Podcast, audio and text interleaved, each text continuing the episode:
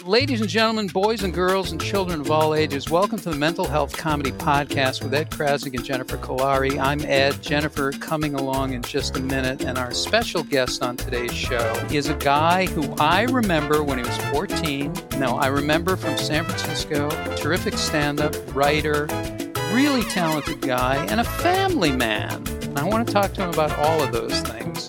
Blaine Capatch. Blaine is coming up shortly. And um, that's it. We're out of time. I'm sorry that I took so long, but this is the show where we talk about mental health and we we practice mental health skills because mental health is a practice. Uh, there's a lot of talk about mental health in the world. Simple practices can can change your life, and uh, things look a lot different when you're breathing. And Jennifer will uh, she teaches some amazing skills she has a great organization called connectedparenting.com where there are podcasts, there's media, there's classes, there's all kinds of programs, resilience skills, skills for parents, kids, families, self parenting. Today's show, we have a couple of, of, sponsors here that are coming up. Optimistical is a new sponsor. Optimistical is a roll on for your head. Uh, you see the world as it is. It's a deodorant that comes in a Zoloft formula. You can roll it on your head, you can roll it under your arms, you can put it on a salad. It has a roller uh, type application, and it comes in new root and toot and Wellbutrin. We also have a new film that's coming out called The Emotional Justice League. We have emotional superheroes and, and villains. We have Captain Crisis. We have The Enabler, uh, is a villain. We have the backpedaler, the pleaser, and Mr. Emotional Freeze. These are some of the, the new villains that you're going to be seeing in the Emotional Justice League movies. There's a whole universe uh, of people who are uh, doing uh, tremendous things, powerful things emotionally in the world. Now, I just want to do a, few emotional shout outs to welcome people no matter what state they're in. Here are emotional shout outs. If your hindsight is 2020, you're a hop, skip, and a jump away from a complete breakdown. Welcome. If your tarot cards include the King of Depression and the Queen of Shame, welcome. If you're if you asphyxiated yourself during a virtual yoga class, which I've done, welcome. If you put the drama in Dramamine, welcome. And if you like Schitt's Creek because your life is actually up Schitt's Creek, welcome. And if you're beating yourself up even now, there's always a place for you right here on the Mental Health Comedy Podcast. Now, I want to bring in uh, Jennifer Kolari. Uh, Jennifer, we just started a new year. We made it through the other year, through the worst year in the history of, of the world. What do you tell people about how to how to begin, how to deal with what's gone on and go into a new you know a new space because i think people are really mainly drained. Yeah people are tired. Well and a lot of the issues that were big issues in 2020 are still big issues. I mean there's a few things on the horizon that are giving us all hope but um, it's been people are exhausted. Kids are exhausted. Families are exhausted. It's it's been a really hard year. So what i'm really all about right now is giving people tools and that's what you and i do every week to try and find ways to build their emotional resilience um, strengthen their emotional recuperation. So when something you know is disappointing or it doesn't go well, you your bounce back is there. Um, and learning that you can wi- rewire your own brain. You are the architect of your brain, and basically what you think about can have a huge impact on how you view the world and on your mental health. So it's it's really about this. This year should really be about going inward um, and working on your internal screen instead of your external screen.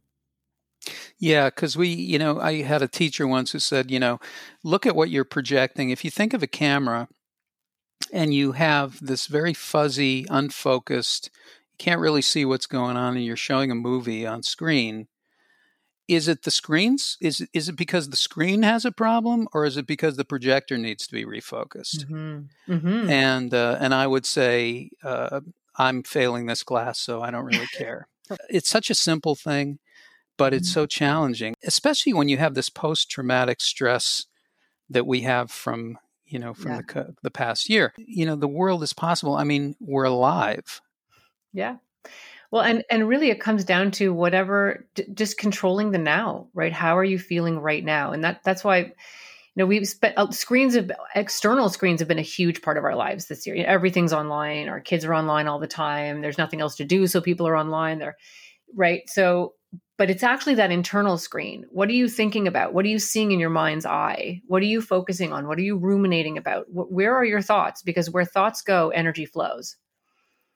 And so. I think a great thing to be doing is to what are you projecting on your internal screen? And let's see if we can tinker with that a little bit and you will change then what's what's outside. What's the picture now? I find that if I don't if I don't practice regularly like some kind of meditation or some kind of, you know, ritual um, that I do and it's really just for 5 for 5 or 10 minutes. Mm-hmm. If I don't do that, what happens is my mind starts to get extremely busy. I have a lot of thoughts that are just like rockets coming from all directions, and they're not even things that I want to think about, or and and it and it starts to get very uh, overwhelming. Mm-hmm. And uh, maybe I need to go into a home. How do you check in and stop? How do you check in and stop?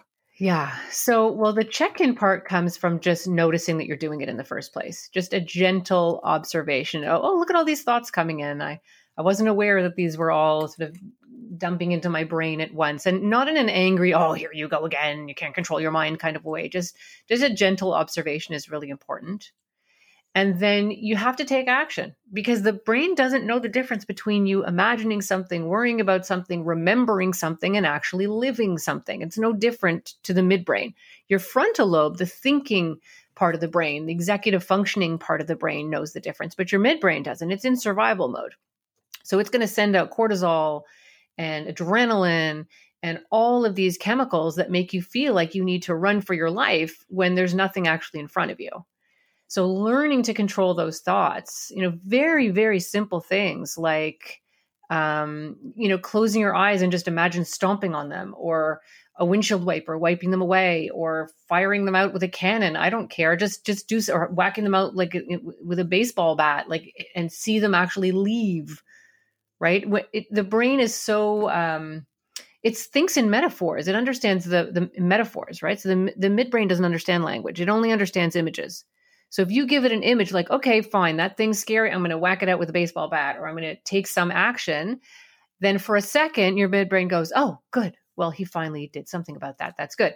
Now your midbrain um, you know, can override your frontal lobe. So it knows that you still have those chemicals. So why do I still feel stressed? There must be something. It's going to search your brain to find something for you to worry about, and it's going to find it. And then you have to whack it out of your head again. It is a religious practice of doing it over and over and over again. And usually, if you can stick to it, it takes about a week, maybe two weeks, and your brain will start to learn, oh, okay every time that every time i feel that way there's an action taken i, need, I don't need to worry about that anymore it's it takes some diligence but it really does work if you're if this is new year's for you you're you're into like what's the what's the year going to be for me what kind of a year do i want i would only say uh, whatever you want in the future have it now imagine it now mm-hmm. close your eyes mm-hmm. and feel what it's like to have what you want yeah. this year that's what I would say. And, and other than that, I would say the words checkmate. I want to bring in our, uh, our guest because this guy uh, is just very funny, really, truly funny person, and uh, a really interesting person, and uh, always a big fan of his work on stage and a million different shows. Ladies and gentlemen, the one, the only Blaine Capatch. Blaine. Hi, Ed. It's me, Blaine. Hi, Blaine. I'm, I'm, I'm talking to you. Sorry for the, the delay. I'm on the International Space Station. here, let here let me here let me come in. I'll be in in a second. All right. Okay, okay. Hey, I'm back. Sorry about that delay, you guys. It's Hi, Jennifer. sounds really good. that is tremendous. You and you are on the International Space Station, and that's probably why you appear to be a very happy person. And also why I appear to be very small. Small is the new big. Uh, I always say. Blaine, you know, this is what's interesting to me is you're a parent, you have a 7-year-old. We all knew each other in stand up when we weren't married and we didn't have kids and we were standing in the fog waiting to go on stage. Uh, and and so now I'm standing in the sun and I can't go on stage. right. because because the earth is exploding. Um, yeah, that too. What do you do with your with your mental health? How do you keep yourself uh, sane? Do you do conscious things or is it just sort of you just have that kind of personality? No, I'm I'm I'm pretty happy go I don't want to say happy go lucky, maybe happy go fortunate where yeah. uh, you know I just I, am I'm, I'm pretty upbeat, but it's I, I just get bored. Uh, I love my wife. I love my kid. Uh, we're in a cool neighborhood. Everything is you know we're careful and stuff, so we're not worried about any of that stuff.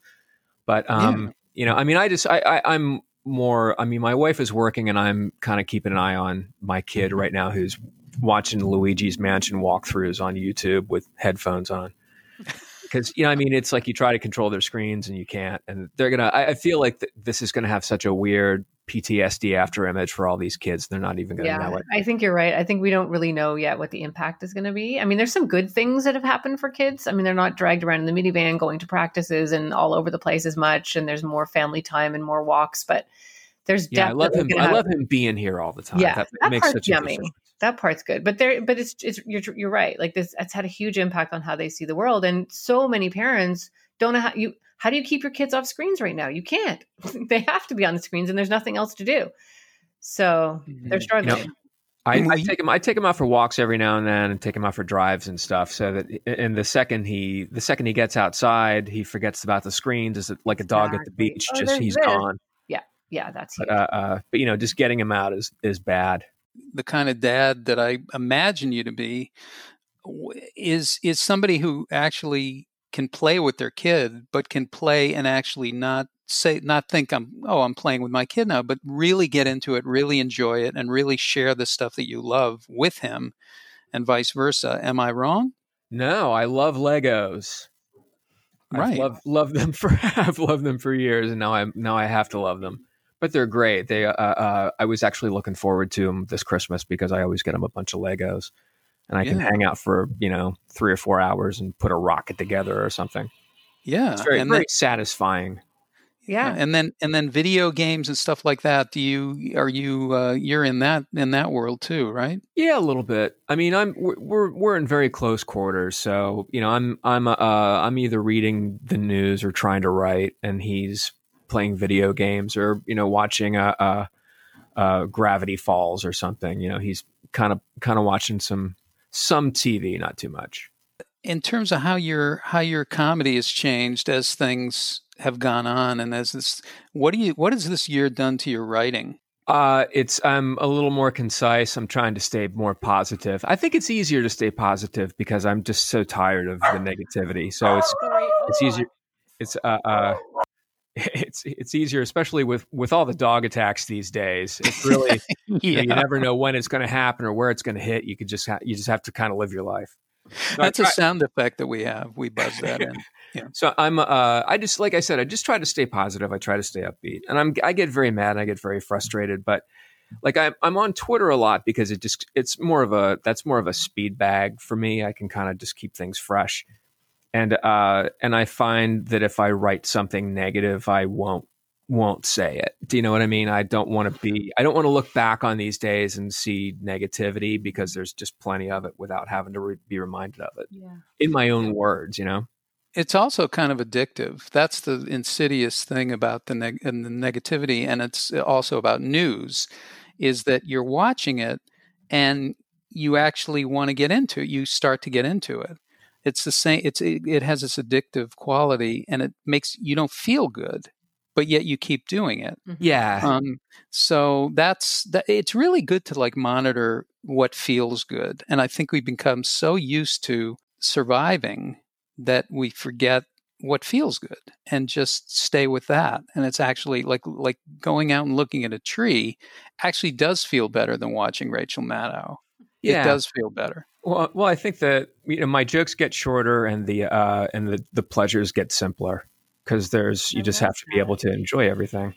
And yeah, those are the things that really matter anyway. Really, I mean, I know it sounds corny, but it's the truth, and it's what we had lost before. If there's anything good at all that's come out of 2020 and this virus, is that it has brought people back to board games and family dinners and walks and you know the kind of simple things that were happening all along but we were in our busy lives we were missing Mm-hmm. so and i think that's really important it's important for kids right to to reconnect them back to you know nature and lego and and playing those are really really Yeah. important things and He's very, just- that builds just so- resilience That poor guy. He's just so bored. I feel bad for him. And it's like we live in the city, so you we can't just go out for a walk in the woods. We have to drive someplace on Yeah. purpose. Yeah. So you know, but but that's fun. And and and there's something I wanted to ask you about. I've been thinking about this because I I'm not uh, like I just have no knowledge of. um I'm not a. I don't have knowledge of sci-fi. I don't have knowledge of like Dungeons and Dragons. I don't have knowledge of of these kind of these kind of things. I did see Star What you, Wars. what are you getting the day- at? I did see Star Wars the day it opened. I, what I'm getting at is what is wrong with you? No, what I'm getting at is what does science fiction, what does fantasy, what does it, how does it work with mental health? Is it an actual thing that sort of helps people and their equilibrium? I mean, has it done that for you? Well, I think it's always nice to have a, a healthy what if going on. Like, what if we could do this, or what if this happened, or what if this was real? You know, it's always always nice. It's it, it's nice to give you something to compare reality to, so that you can strive towards something or get away from something. You know, you can change directions or alter your course. I guess. That's a great way to describe it. What is the uh, the anthem? What is the film or show or book or piece of entertainment that that has taught you the, the most about shifting your perspective? Yeah, uh, what you mean? Movies that had a big impact on me when I was young. Yeah. Is that kind of? I mean, Yeah. because, I was ground zero for Star Wars. I was. I mean, it was. I, I was uh, 11 years old when it came out. I think I was 12 when I saw it. And I saw it 32 times one summer. But I saw theater. 33. Oh, okay. There you go. You know, Yeah. it's like I would go into. My, we had a small town theater, and I would go in and I'd pay for the first movie Yeah. and just sit there for all three shows, and Yeah, I had nothing to do all summer. Yeah. 33 So, and then times I bought a ticket for that movie. It it, it changed my life. When you were It a really kid, did. that It age, was. It nothing was like very. it. It was Beatley. It was like Beatles.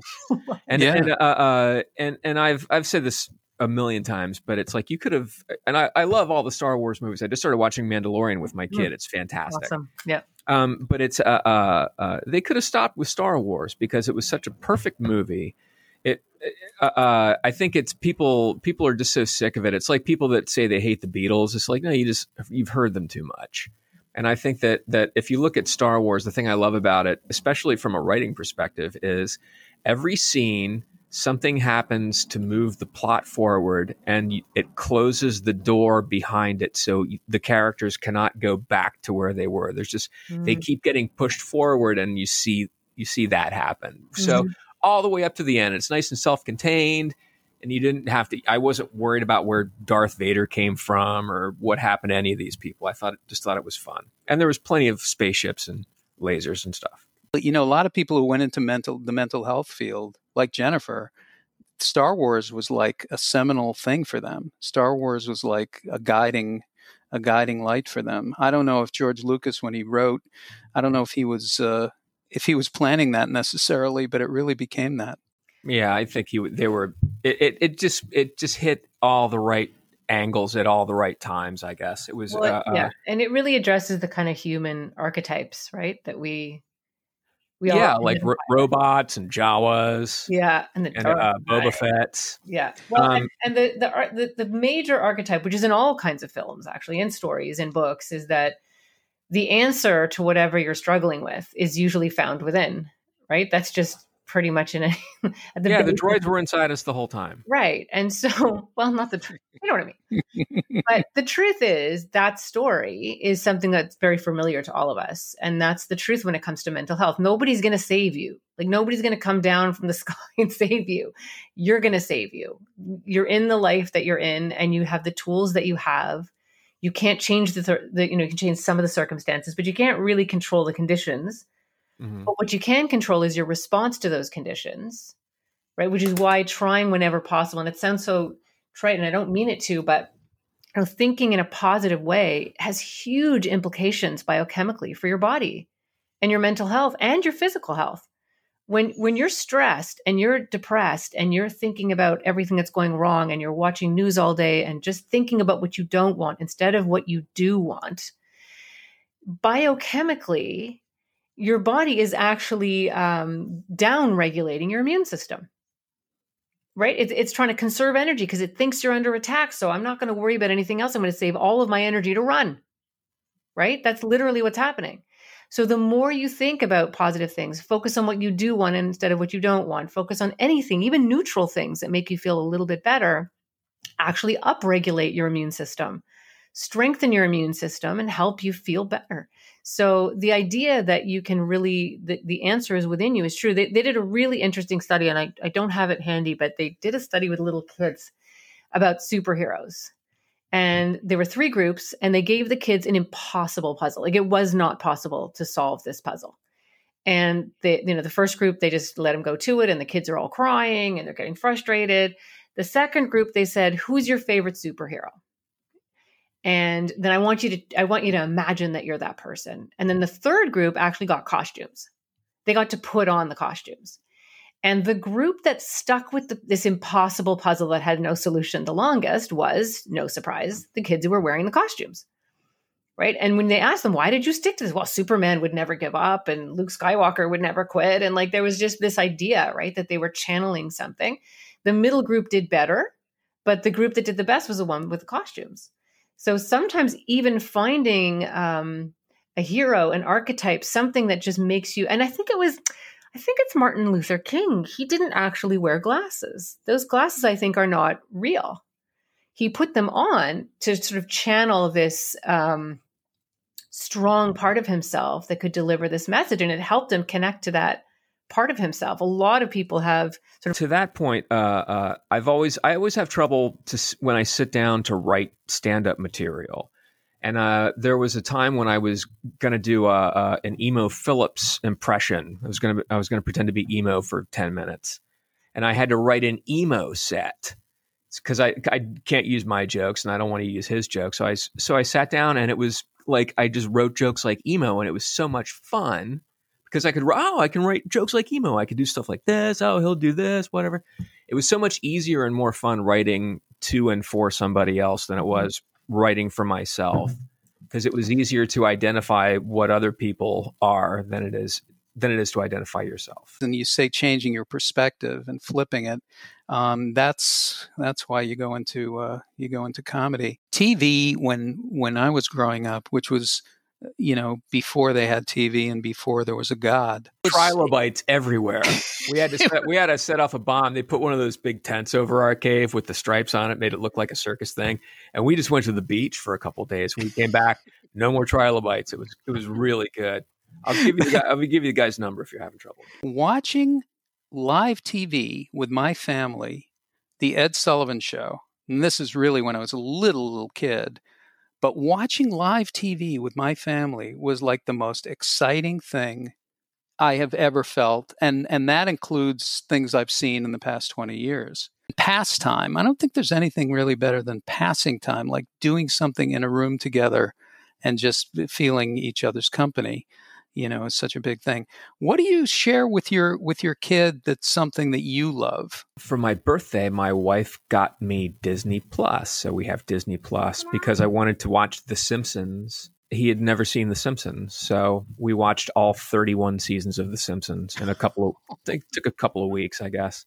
But it was always on in the background and it was that cool the, the my favorite white noise. I used to always have it on because it was always on tv for a few times in LA for years.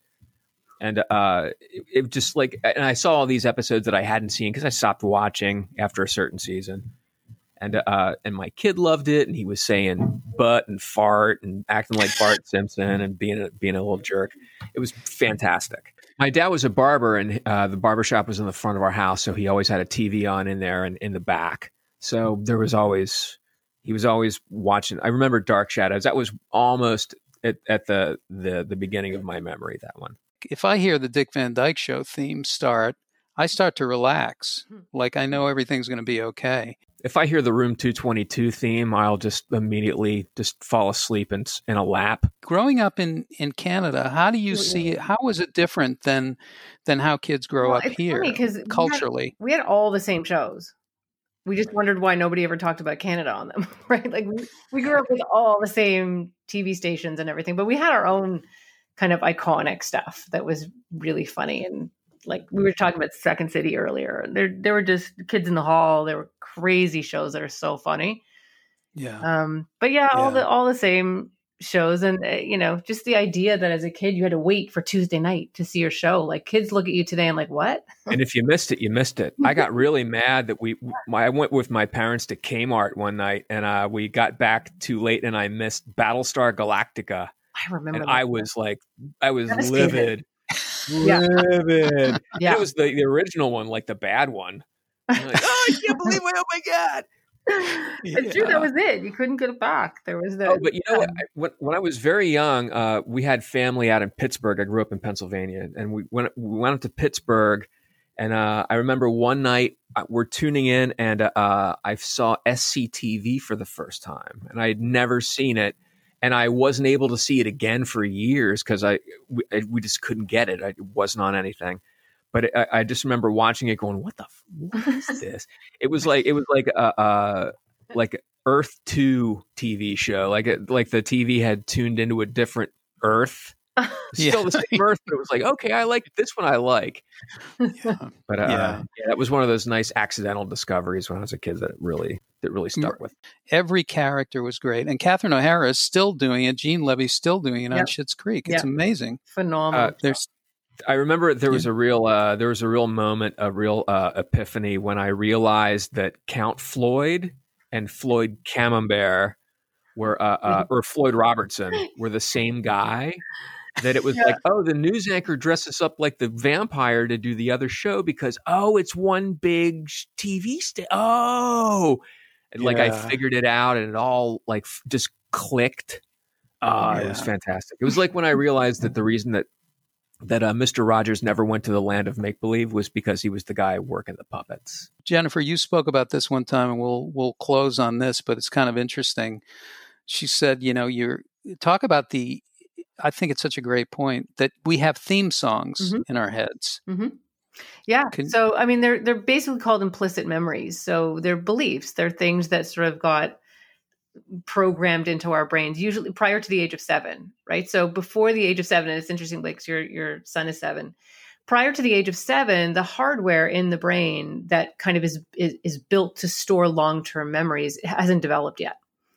So all of the really kind of exciting or upsetting things that happen to us prior to the age of seven kind of get embossed on the brain like an emotional tattoo. So your body remembers it, but your brain doesn't necessarily remember it, which is why it's so hard to, you know, usually things that you can remember when you're really little were pretty dramatic things, but it's it leaves an imprint and they tend to stay with you. And, and if you're aware and if you kind of tune into that, you can you can hear that theme song playing.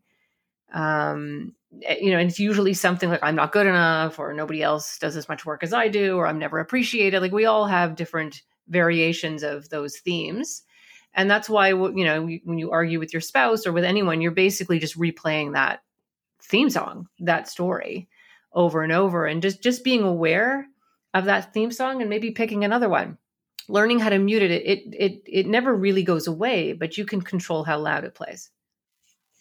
I love that. I love that. I'm switching over to room 222 right now in mm-hmm. my head. Everything that you reference on Christine's show, Storyworthy, uh, is something that I want to talk about. Blaine, thank you for Thank for you, taking Blaine. the time and for coming in. My pleasure. And, Thank uh, you, Ed. Thank you, Jennifer. You can subscribe anywhere you get your podcasts, and you can check us out on Make Light Media, the word make and light together, makelightmedia.com. Uh, I'm Ed Crasnick for Jennifer Kolari and Blaine Capatch. Keep coming back. It works if you work it. We'll see you next week.